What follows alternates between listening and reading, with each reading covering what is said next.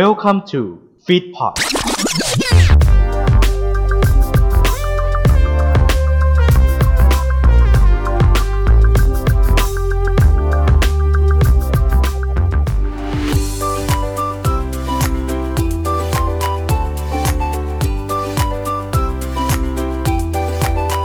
วัสดีครับ สวัสดีคุณผู้ฟังทุกคนนะฮะ อยู่กับผมก้องเดอะพาสครับ และยินดีต้อนรับเข้าสู่รายการแกะเกม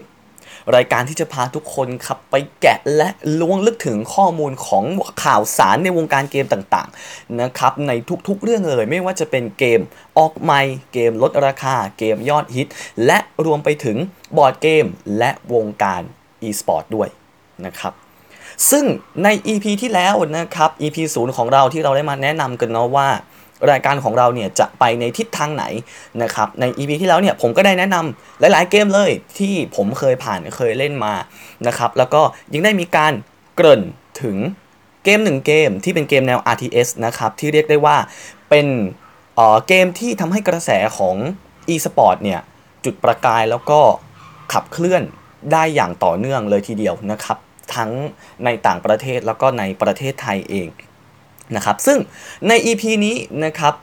เราจะมาพูดถึงประวัติศาสตร์ของวงการ e-sport ทั้งในไทยและในระดับโลก ว่าวงการ e-sport เนี่ยครับมีความเป็นมาอย่างไรบ้างนะครับ และคำว่านักกีฬา e-sport กับคำว่าเด็กติดเกม มันมีส่วนแตกต่างหรือส่วนที่เหมือนกันตรงไหนบ้าง ไปติดตามฟังกันฮะ อันดับแรกครับ เมื่อเราพูดถึงคำว่าวงการ e-sport นะครับ ก็คงต้องย้อนกลับไปในยุค 70 นะฮะ ในช่วงประมาณปี 1972 ปีคริสตศักราช 1972 กันก่อนนะฮะ ซึ่งเป็นยุคที่เรียกว่าเป็นยุคบุกเบิกนะครับ และเริ่มต้นของวงการ e-sport นะครับ ซึ่งรายการที่จัดแข่งขันขึ้นในครั้งนั้นนะครับ ก็คือรายการที่ใช้ชื่อว่า Intergalactic Space War Olympic นะครับซึ่งเป็นการแข่งขันเกม Space War โดยจัดขึ้นที่มหาวิทยาลัยสแตนฟอร์ดนะครับซึ่งเป็นการรวมตัวกันของนักศึกษาระดับหัวกะทิต่างๆนะครับที่อยากจะจัดการแข่งขัน e-sport ขึ้นนะครับซึ่งในยุคนั้นเนี่ยมันน่าจะยังไม่ได้มีการกำหนดชื่อว่าเป็น e-sport เนาะแต่ว่าใช้ชื่อรายการว่า Intergalactic Space War Olympic นั่นเองนะครับซึ่งแน่นอนว่าไม่ใช่เป็นการจัดแข่งขันกันเฉยๆนะฮะมีรางวัลให้ด้วยนะครับซึ่งรางวัลในครั้งนั้นเนี่ยเป็น การเป็นสมาชิกรายปีของนิตยสาร Rolling Stone นะครับก็เป็นนิตยสารของทางนั้นนะครับสำหรับใครที่อยากรู้ก็เดี๋ยว ผมจะหาข้อมูลมาไว้ให้แล้วกันนะฮะหรือใครอยากไปหาข้อมูลเองได้นะครับ search คำว่า Rolling Stone เนี่ยก็น่าจะเจอเลยนะครับผมซึ่งเกม Space War เนี่ยครับ mechanic ของมันเนี่ยก็คือตามชื่อเลยนะฮะ Space War ก็คือการที่ผู้เล่นเนี่ยครับจะได้ควบคุมยานอวกาศคนละหนึ่งลำ นะครับ โดยยานอวกาศเนี่ยจะมีปืนยิงขีปนาวุธอยู่ 2 กระบอกฮะ และมีไอพ่นเจ็ตครับ โดยเกม Space War เนี่ยจะเป็นเกมในรูปแบบ Death Match ฮะ วิธีการเล่นก็ง่ายมาก ๆ เลยครับ ทำยังไงก็ได้ จัดการอีกฝ่าย จัดการยานอวกาศอีกฝ่ายให้ได้ แค่นั้นก็พอ นะครับ พอฟังถึงตรงนี้หลาย ๆ คนอาจจะมองว่า เฮ้ย มันง่ายก็แค่ยิงยิงหลบหลบไป อีกฝ่ายโดน HP หมดเมื่อไหร่ หรือโดนยานระเบิดเมื่อไหร่ก็แพ้ไป ไม่ใช่ฮะ ในการแข่งขันครั้งนั้นเนี่ยครับเขาได้ตั้งกฎหรือเงื่อนไขขึ้นมาหนึ่งข้อครับ นั่นก็คือ ขีปนาวุธของคุณและไอพ่นเจ็ตของคุณนั้นมีจำนวนจำกัดนะครับซึ่งผมไม่แน่ใจว่าตรงเนี้ยเขาให้จำนวนจำกัดมาเท่าไหร่นะครับเพราะว่าข้อมูลมันค่อนข้างหายากเหมือนกันเพราะมันนานแล้วเนาะเปาโอ้กี่ปีแล้วอะฮะก็หลายสิบปีอยู่นะในช่วงปีคริศักราช1972 เนาะนะครับซึ่งเมื่อมันมีการจัดตั้งเงื่อนไขว่า จะมีการจำกัดอาวุธและทรัพยากรที่คุณจะใช้ในการต่อสู้ต่อกรกับฝ่ายตรงข้ามนะฮะทำให้ทุกๆ ครั้งที่คุณกดใช้ไอพ่นหรือทุกๆ ครั้งที่คุณกดใช้ขีปนาวุธ คุณต้องมั่นใจว่า การกดใช้ครั้งนั้น จะส่งผลประโยชน์สูงที่สุดในการที่จะจัดการอีกฝ่ายนะครับ เพราะว่าถ้าเกิดว่าคุณกดมั่วๆไปนะฮะแล้วทรัพยากรคุณหมด ก็เท่ากับว่าตอนนั้นคุณก็เป็นเป้านิ่งให้อีกฝ่าย ไล่ยิงไล่ฆ่าได้ตามใจชอบนั่นเองนะครับซึ่งในการแข่งขันครั้งนั้นเนี่ยฮะเรียกได้ว่าเป็นการจุดประกายให้เกิดการแข่งขันเกมอื่นๆอีกมากมายเลยนะครับ และอีกทั้งเนี่ยยังมีผู้เข้าร่วมการแข่งขันครั้งนั้นถึง 5,000 คนจากทั่วสหรัฐอเมริกาเลยทีเดียวนะฮะและหลังจากการแข่งขันครั้งนั้นเนี่ยนะครับ โลกก็ได้หมุนเข้าสู่ยุคที่มีสิ่งที่มีอิทธิพลกับมนุษย์มากๆในปัจจุบันนะครับ ซึ่งสิ่งสิ่งนั้นก็คือ อินเทอร์เน็ตนั่นเองฮะซึ่งในช่วงนั้นนะครับอินเทอร์เน็ตเนี่ยได้เข้ามามีบทบาทสำคัญครับอย่างมากมายเลยกับเกม เพราะว่ามันช่วยให้พวกเรานะครับสามารถแข่งหรือเล่นกันในระบบออนไลน์ multiplayer ได้นั่นเองนะครับซึ่งสมัยก่อนเนี่ยหลาย ๆ ครั้งที่เวลามีการจัดแข่งกัน หรืออยากจะเล่นเกมกับเพื่อนนะครับ ก็มักจะต้องพึ่งระบบ LAN ที่ผมได้พูดไปใน EP ที่แล้วเนาะว่า local area network นะครับผมแต่ว่าหลังจากที่อินเทอร์เน็ตเข้ามาเนี่ยนะฮะการเล่นเกมกับเพื่อนหรือการจัดแข่งขันเกมแบบออนไลน์เนี่ยมันก็มีมากขึ้นนะครับแล้วก็สะดวกขึ้นนั่นเองนะฮะซึ่งมันได้ทำการก่อกำเนิดเกมยอดฮิตฮะอย่างเช่นเกม Quake ครับที่เป็นเกมแนว FPS นะฮะรวมไปถึง เกม FPS หรือ First Person Shooting นะครับที่ยังคงฮิตถึงปัจจุบันและยังมีการแข่งขันอย่างต่อเนื่องฮะนั่นก็คือ Counter Strike นั่นเอง เป็นเกมแนว FPS เนาะนะครับอย่างที่ผมบอกไปนะฮะและอีกหนึ่งเกมครับที่ผมได้เกริ่นและพูดถึงไปใน EP ที่แล้ว ที่บอกว่าเป็นเกมแนว RTS นั่นก็คือ StarCraft นั่นเองฮะ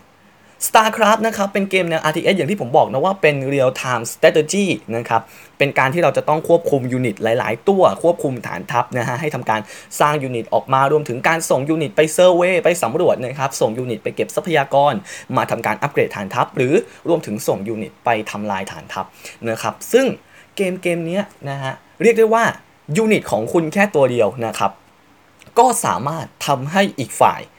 กดยอมแพ้ได้เลย นะฮะสามารถไปหาดูเทปย้อนหลังการแข่งขัน StarCraft ได้นะครับและผมแนะนำว่าสำหรับใครที่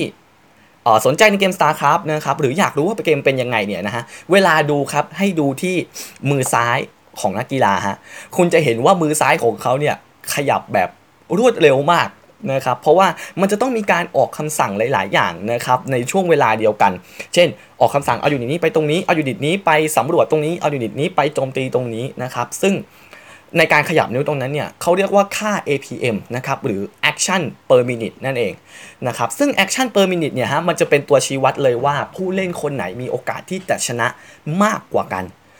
เพราะว่ายิ่งการที่คุณสามารถออกคำสั่งได้หลาย ๆคำสั่งในช่วงเวลาเดียวกันนะครับ เช่นคุณสามารถออกได้เอ่อ20คำสั่งภายในเวลา 5 วินาที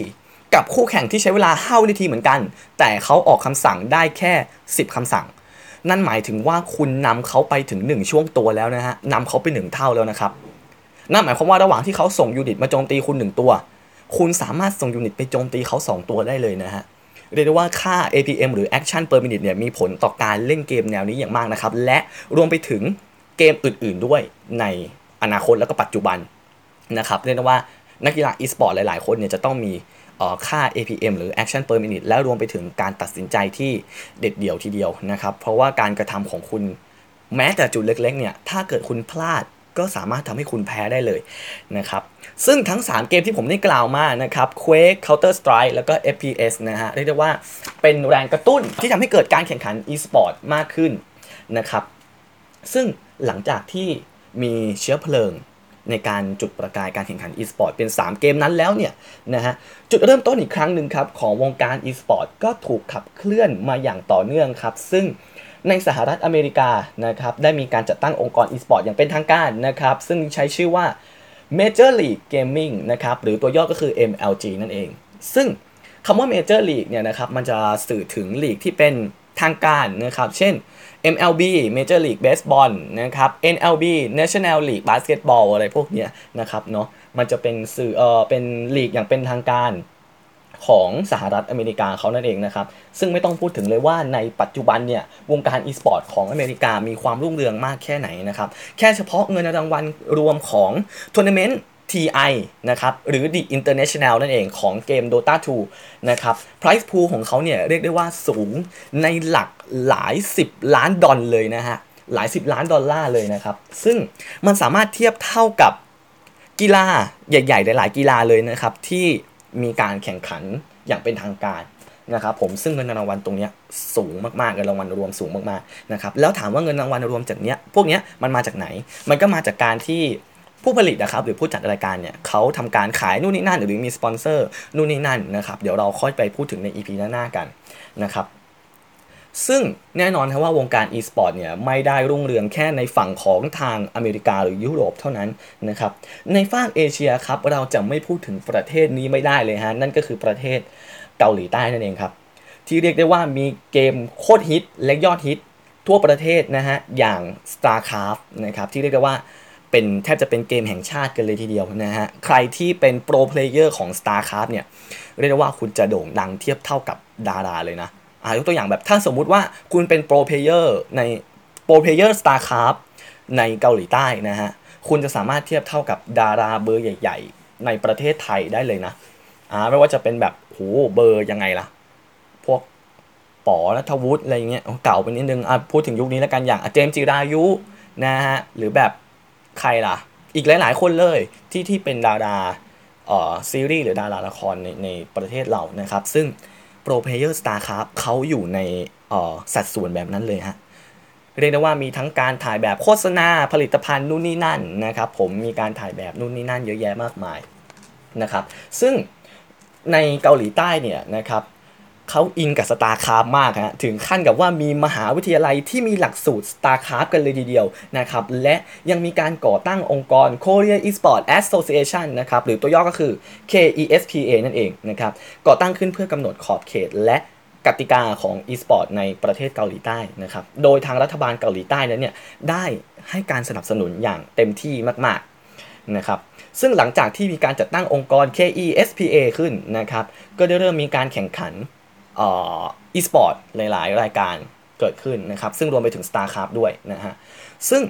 การเกิดการแข่งขันและเกิดองค์กรเนี่ยครับทำให้สปอนเซอร์หลาย ๆ เจ้าเนี่ยเริ่มตื่นตัวกับธุรกิจตรงนี้นะครับว่าเฮ้ยเดี๋ยวในอนาคตเนี่ย e-sport มันจะต้องเป็นธุรกิจที่เติบโตอย่างแน่นอนนะครับและได้หันมาให้การสนับสนุนนะครับวงการ e-sport อย่างมากขึ้นนะครับยกตัวอย่างเช่น บริษัทซัมซุงหรือที่ในเกาหลีใต้เนี่ยเขาเรียกว่าแซมซังนะครับผมก็ได้มาให้การสนับสนุน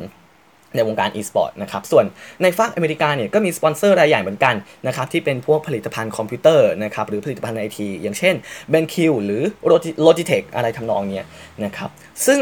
นอกจากการแข่งขันในประเทศแล้วเนี่ยยังมีการแข่งขันที่เป็นรายการระดับโลกอีกฮะซึ่งผมจะยกตัวอย่างให้ฟังสามรายการแล้วกันนะครับรายการแรกก็คือ World Cyber Game นะฮะซึ่งรายการเนี้ย ตัวแทนประเทศไทยเนี่ยเคยไปแข่งด้วยนะฮะแต่เดี๋ยวเราไปพูดถึงกันอีกทีหนึ่งนะครับรายการต่อมาฮะ Inter Extreme Master นะครับ และรายการสุดท้ายครับที่ผมได้กล่าวไปในข้างต้นก็คือ รายการ TI หรือ The International ของเกม Dota 2 นั่นเองนะครับ ซึ่งเดี๋ยวรายการพวกนี้เราจะมาพูดถึงใน EP ถัดๆไปนะครับ ทีนี้เมื่อเราพูดถึงในส่วนของระดับโลกไปแล้วนะครับ เรามาสโคบให้มันแคบลงไปอีกนิดนึงดีกว่า มาสโคบให้มันเข้ามาสู่ในโซนบ้านเรากันบ้างดีกว่าฮะทีนี้เรามาดูกันบ้างครับว่าในบ้านเราหรือในประเทศไทยนะฮะมีการขับเคลื่อนวงการ e-sport อย่างไรบ้าง ซึ่งผมต้องบอกก่อนเลยครับว่ากระแสวงการเกมในบ้านเราในช่วงยุคแรกๆเนี่ยเรียกได้ว่าไม่ค่อยดีเท่าไหร่นะครับ มีข่าวที่ ดิสวงการเกมนะฮะค่อนข้างเยอะเหมือนกันไม่ว่าจะเป็นเกมทำให้เด็กเป็นแบบนั้นเป็นแบบนี้ แต่เราจะไม่ไปพูดถึงในตรงนั้นนะครับเพราะว่ามันเป็นเหตุการณ์ที่ผ่านไปแล้วเราจะไม่ไปรื้อฟื้นนะฮะเราจะมาพูดถึงสิ่งที่มันเป็นพลังบวก แล้วก็เป็นการกระตุ้นการขับเคลื่อนของวงการ e-sport ในบ้านเราก่อนนะครับซึ่งวงการ e-sport ในบ้านเราฮะเรียกได้ว่ามันก็มีการขับเคลื่อนมาอย่างต่อเนื่องเหมือนกันนะครับและ เขาเรียกว่าอะไรล่ะ ก็มีการขับเคลื่อนมาอย่างต่อเนื่องนะครับถึงแม้ว่ามันจะไม่ได้ฮิตติดกระแสอย่างในปัจจุบันนี้ก็ตามนะครับ ซึ่งการแข่งขัน e-sport ของบ้านเราเนี่ยได้เกิดมาสักระยะแล้วแหละนะฮะ แต่ว่าเริ่มมาแพร่หลายเรื่องเป็นที่รู้จักจริงๆนะครับ ก็เมื่อประมาณปีพุทธศักราช 2543 นะครับ โดยในช่วงนั้นเนี่ยเกมที่ได้รับความนิยมอย่างมากนะฮะ และใช้ในการแข่งขันเนี่ยนั่นก็คือเกม Counter Strike นั่นเองฮะ ซึ่งเรียกได้ว่าหลายๆ คนเนี่ยครับน่าจะเคยชินกับภาพของ ร้านเกมที่มีเด็กเล่นเกม Counter Strike เต็มไปหมดนะฮะ หรือบางคนอาจจะมีคอมพิวเตอร์อินเทอร์เน็ตนั่งเล่นอยู่ที่บ้านนะครับ และรวมไปถึงสิ่งที่ยืนยันว่าเกม Counter Strike เนี่ย มันฮิตมาก ๆ ในบ้านเราก็คือการที่มี mod ภาษาไทยนะครับแน่นอนว่าหลาย ๆ คนเนี่ยต้องคุ้นชินกับประโยคที่คำว่าขว้างระเบิดไปแล้วนะฮะหรือแบบเราจะลวงมันให้ทะลุอย่างไม่หยุดยั้งอะไรทำนองเนี้ยนะครับผมเรียกว่าหลาย ๆ คนน่าจะคุ้นเคยกันนะครับซึ่ง Counter Strike เนี่ยเป็นเกมอะไรที่ฮิตมาก ๆ ในช่วงนั้นนะครับและยังมีเกม FPS อีกหลายเจ้าเลยนะฮะแต่เดี๋ยวเราขอพูดถึงตรงนี้กันก่อนนะครับ FPS อื่น ๆ เนี่ยเราจะไปพูดถึงใน EP หน้านะครับซึ่งต่อมาฮะในปีพุทธศักราช 2544 ครับก็ได้มีการจัดแข่งขันชิงแชมป์ประเทศไทยขึ้นอย่างเป็นทางการฮะโดยใช้ชื่อรายการว่า CS All Thailand หรือ Counter Strike All Thailand นั่นเองนะครับ ซึ่งถือว่าเป็นรายการใหญ่ระดับประเทศรายการแรกเลยนะฮะ และที่สำคัญครับ ยังเป็น starting point ของการจัดแข่งขันเกม Counter Strike อีกหลายรายการนั่นเองนะครับ ซึ่งหนึ่งในนั้นเนี่ยก็คือรายการการแข่งขันรอบคัดเลือก เพื่อหาตัวแทนประเทศไทยไปแข่งรายการ World Cyber Game นะครับอย่างที่ได้บอกไปว่า ทีมไทยเราเนี่ยก็เคยมีตัวแทนไปแข่ง World Cyber Game เหมือนกันนะครับ ซึ่งโดยในครั้งนั้นฮะทีมที่ได้เป็นตัวแทนประเทศไทยนะครับ ซึ่งผมไม่ไม่ค่อยแน่ใจในชื่อของทีมนะว่าอ่านอย่างนี้ถูกไหมนะครับ ก็คือทีม109หรือทีม 109 Com Gamer s u n w o นะครับ ซึ่งการเข้าร่วมแข่งขันในรายการ World Cyber Game ในปีนั้นเนี่ยถือว่าเป็นประวัติศาสตร์หน้าใหม่ของวงการ e-sport ไทยเลยทีเดียวนะฮะ ในการเข้าร่วมการแข่งขันระดับนานาชาตินะครับ แต่ว่า ในปีนั้นเนี่ยเหมือนกับว่าประเทศไทยจะไม่ได้คว้าแชมป์กลับมานะครับ แต่ผมไม่มั่นใจว่าตรงนี้เขาได้ที่เท่าไหร่นะฮะเดี๋ยวจะไปหาข้อมูลมาเพิ่มอีกทีนึง แล้วก็จะพยายามเพิ่มใน EP ถัดๆไปที่เราพูดถึงในเรื่องนี้นะครับ แต่ว่าสิ่งที่แน่นอนที่สุดฮะนักกีฬา e-sport ไทยกลุ่มแรกครับ ที่คว้าแชมป์โลกได้ก็คือทีม Destruction ของเกม Ragnarok ออนไลน์นั่นเองฮะซึ่ง แร็กนาล็อกออนไลน์อะครับ หลาย ๆ คนที่เคยเล่นอะมันคือเกมแนว MMO RPG เก็บเวลถูกไหมแบบ เอ้ย ตีมอน ตีโปริงตีบอส ล่าของหรือแบบ ยืนขายของไปเดลล่างมอกันอะไรอย่างเงี้ยนะฮะ ซึ่งไอเกม Ragnarok เนี่ยมันมีประเด็นหลายประเด็นเกิดขึ้นมากเลยนะ ไม่ว่าจะเป็นการแข่งขันอีสปอร์ตเอ้ยนะครับคำศัพท์นู่นนี่นั่น ชุบทีบีใบอ่าหรือแจมวาร์ปหักไม้ผีอะไรพวกเนี้ยนะครับเดี๋ยวเราจะไปพูดถึงกันใน EP ถัดๆไปที่เราพูดถึงเกมเนี้ยนะครับเนาะซึ่ง Ragnarok ครับประเภทของเกมเนี่ยมันคือประเภท MMO RPG อ่าหลาย ๆ คนที่เคยเล่นมาเนี่ยก็น่าจะคุ้นหูกับคำว่า MMORPG นะครับแต่ผมค่อนข้างมั่นใจเลยว่ามีผู้เล่นแค่ประมาณ 60-70%เท่านั้น ที่จะรู้ความหมายของคำว่า MMORPG นะครับคำว่า MMORPG เนี่ย เดี๋ยวเรามาดูไปทีละ ตัวกันเลยนะฮะ M ตัวแรกครับย่อมาจากคำว่า massive ฮะหรือที่แปลว่าเป็นที่ฮิตหรือหลายสิ่งหลายอย่างอะไรทำนองนั้นนะครับ M ต่อมาฮะคือ multiplayer นะครับที่แปลว่าผู้เล่นหลายคนนะฮะตัว O ครับออนไลน์ฮะตรงตัวเลยครับก็คือการออนไลน์คือนั่นเองนะครับส่วนตัว R ครับมาจากคำว่า role ฮะ role ที่แปลว่าบทบาทนะครับตัว P มาจากคำว่า playing ฮะที่แปลว่าเป็นการเล่นนะครับและสุดท้ายครับตัว G เกม ที่แปลว่าเป็นกิจกรรมเกมอะไรนู่นนี่นั่นนะครับต่างๆ นานาเนาะทีนี้ครับพอมารวมกันคำว่า MMO RPG ก็จะได้ออกมาเป็น Massive Multiplayer Online Role Playing Game หรือก็คือเกมสวมบทบาทนะครับที่มีการเล่นการของผู้เล่นมากมายในระบบออนไลน์นั่นเอง หรือตีความหมายง่ายๆก็คือ มันเป็นเหมือนโลกจำลองโลกหนึ่งนะครับที่ใช้ระบบออนไลน์หรืออินเทอร์เน็ต ให้ผู้เล่นเนี่ยให้ผู้คนเนี่ยสามารถเข้ามามีส่วนร่วมกับโลกโลกนี้ได้ ด้วยการเลือกสวมบทบาทที่จะเป็นในโลกนั้นๆนะครับไม่ว่าจะเป็นนักรบนักธนู เป็นโจรเป็นพ่อค้านู่นนี่นั่นต่างๆ นานานะครับเนาะซึ่งในการแข่งขันครั้งนั้นนะครับการแข่งขัน World Cyber Game นะครับในครั้งนั้นเนี่ยที่ทีม Destruction ได้แชมป์นะครับเป็นการใช้วิธีตัดสินด้วยการ Guild War นะครับหรือก็คือการเอากิลด์ทั้ง 2 กิลด์หรือหลาย ๆ กิลด์เนี่ยมาสู้กันนั่นเองนะฮะและสุดท้ายเหลือผู้เล่นของทีมไหนเป็นทีมสุดท้ายก็จะชนะ หรือเก็บแต้มอะไรทำนองนี้ก็จะชนะไปนั่นเองนะครับซึ่ง Destruction ฮะหรือฉายาว่าตาแดงที่หลายๆคนคุ้นเคยกันนะครับได้คว้าทั้งแชมป์ประเทศไทยเป็นตัวแทนไปแข่ง และแชมป์โลกในปีเดียวกันในปีนั้นอีกด้วยนะครับ เรียกได้ว่านักกีฬาไทยเราเนี่ย มีความสามารถไม่แพ้กับชาติอื่นเลยจริงๆนะครับและในปัจจุบันเองนะครับก็มีนักกีฬาไทยอีกหลายทีมเลยและหลายเกมเลยนะครับที่ไปสร้างผลงานไว้ในต่างประเทศ และรวมถึงสร้างผลงานในประเทศเองนะครับซึ่งเดี๋ยวเราจะมาพูดถึงกันใน EP ถัดไปนะครับเพราะว่ามันค่อนข้างเยอะมากเลยนะฮะ ต่อมาครับวงการ e-sport ของประเทศไทยเราเนี่ย ไม่ได้มีแค่ในแพลตฟอร์ม PC หรือ Personal Computer เท่านั้นนะครับ วงการ e-sport ของไทยเนี่ย มาเริ่มแพร่หลายจริง ๆ เมื่อไม่กี่ปีที่ผ่านมานี่เองฮะซึ่งมันเป็นวงการ e-sport บนมือถือครับ โดยเกมที่เป็น starting point ของ e-sport มือถือเลยนั่นก็คือ ROV หรือ Realm of Valor หรือที่รู้จักกันในต่างประเทศว่า AOV Arena of Valor นั่นเองนะครับ ซึ่งเรียกได้ว่าเกมนี้ก็เป็นเกมที่ติดตลาด 1 เกม นะครับผมจะไม่พูดถึงในกรณีที่หลาย ๆ คนมองว่า ROV เป็นเกมที่มันเป็นอย่างนั้น มันเป็นอย่างนี้ มันเทียบเกมแบบนั้นไม่ได้ มันเทียบกับเกมนี้ไม่ได้ มันไม่ใช่ MOBA นู่นนั่นอะไรอย่างนี้นะครับผมมองว่ามันคือ e-sport ตัวหนึ่งที่เรียกได้ว่าเป็นเกมที่ตีตลาดบ้านเราได้แตกฉานมาก ๆ นะฮะแม้ว่าหลาย ๆ คนจะแอนตี้มันก็ตาม แต่ผมเชื่อครับว่าทุกคนเนี่ย ต้องเคยผ่านการเล่นมาทั้งนั้นครับไม่มีใครที่ไม่ผ่านการเล่นแล้วมาแอนตี้นะครับถ้าแบบนั้นเนี่ยคุณอย่าเรียกตัวเองว่าเกมเมอร์เลยนะครับเชื่อว่าหลายๆ คนต้องเคยเล่น ROV มาเนาะนะครับแล้วมันเป็นเกมที่ระบบอย่างที่บอกนะว่า MOBA หรือ Multiplayer Online Battle Arena นะครับมันส่งเสริมให้มีการจัด e-sport ได้อย่างง่ายอยู่ละนะครับและนอกจากเนี้ยมันยังมีอีกหลายเกมเลยบนมือถือนะครับที่ประเทศไทยมีการจัดแข่ง e-sport ขึ้น ไม่ว่าจะเป็น PUBG Mobile นะครับหรือ Player Unknown Battleground นั่นเองนะครับซึ่ง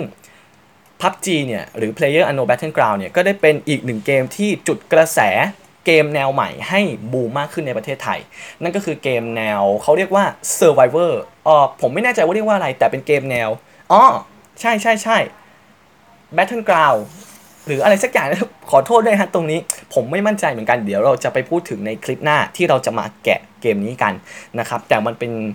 อีกเกมหนึ่งเลยที่จุดกระแสใหม่ของวงการ e-sport ในประเทศไทยนะครับ ด้วยสิ่งที่ทุกอย่าง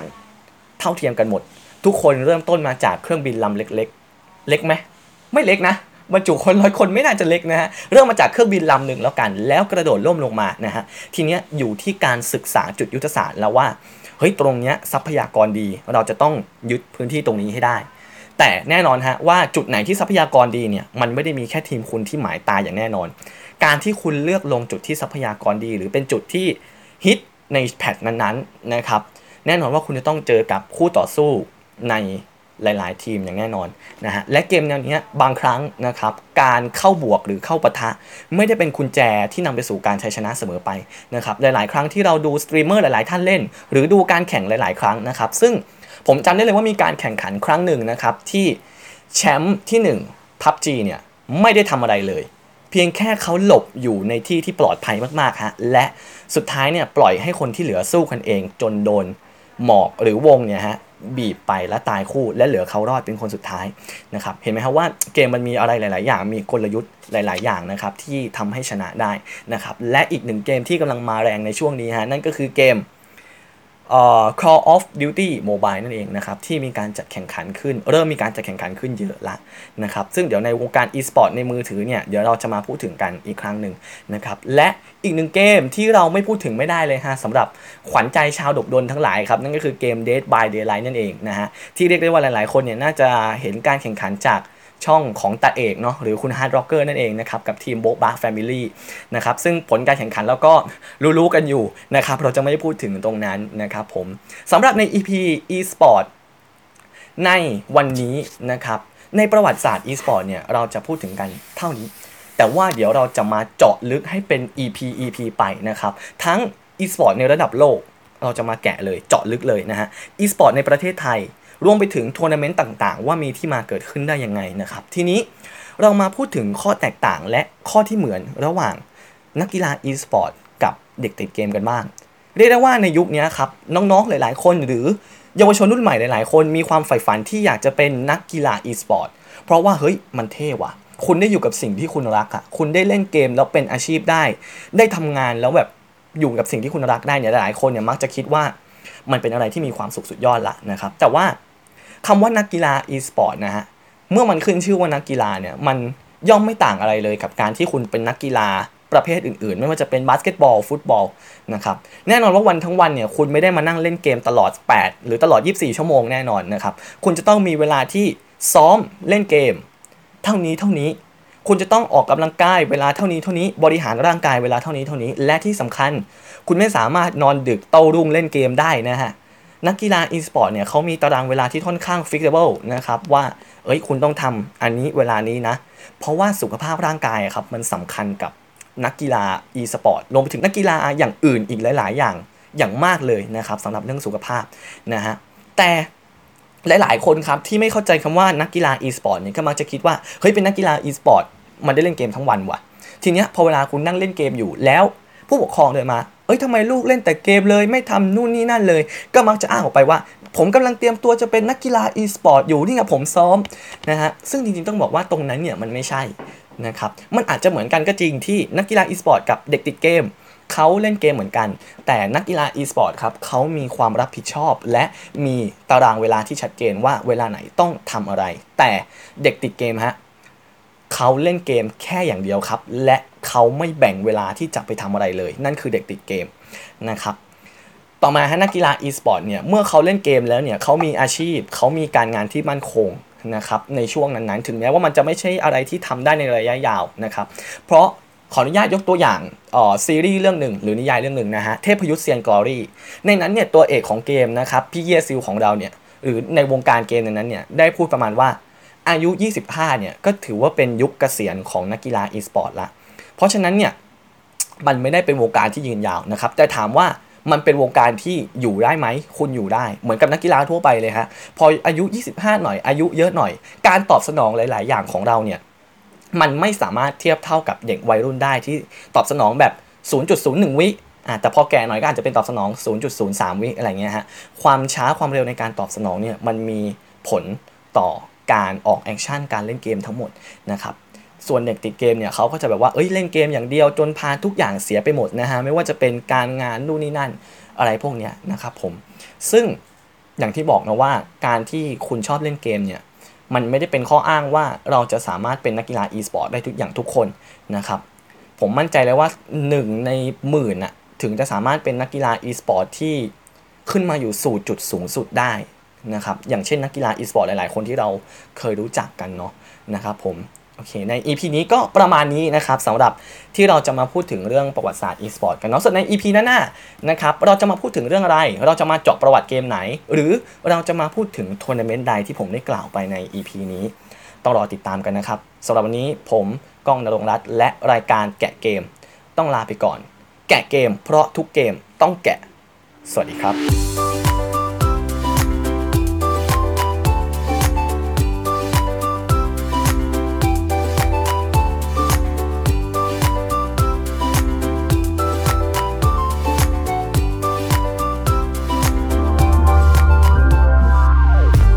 ขอขอบพระคุณที่อยู่รับฟังรายการเราจนจบ อย่าลืมมาติดตามและติชมพวกเราได้ทาง Facebook Twitter และ b ล็อกดิรวมถึงติดต่อโฆษณากับเราได้ทาง f e e d p o d 2019 at gmail.com f e e d p o d Feed Happiness in Your Life with our podcast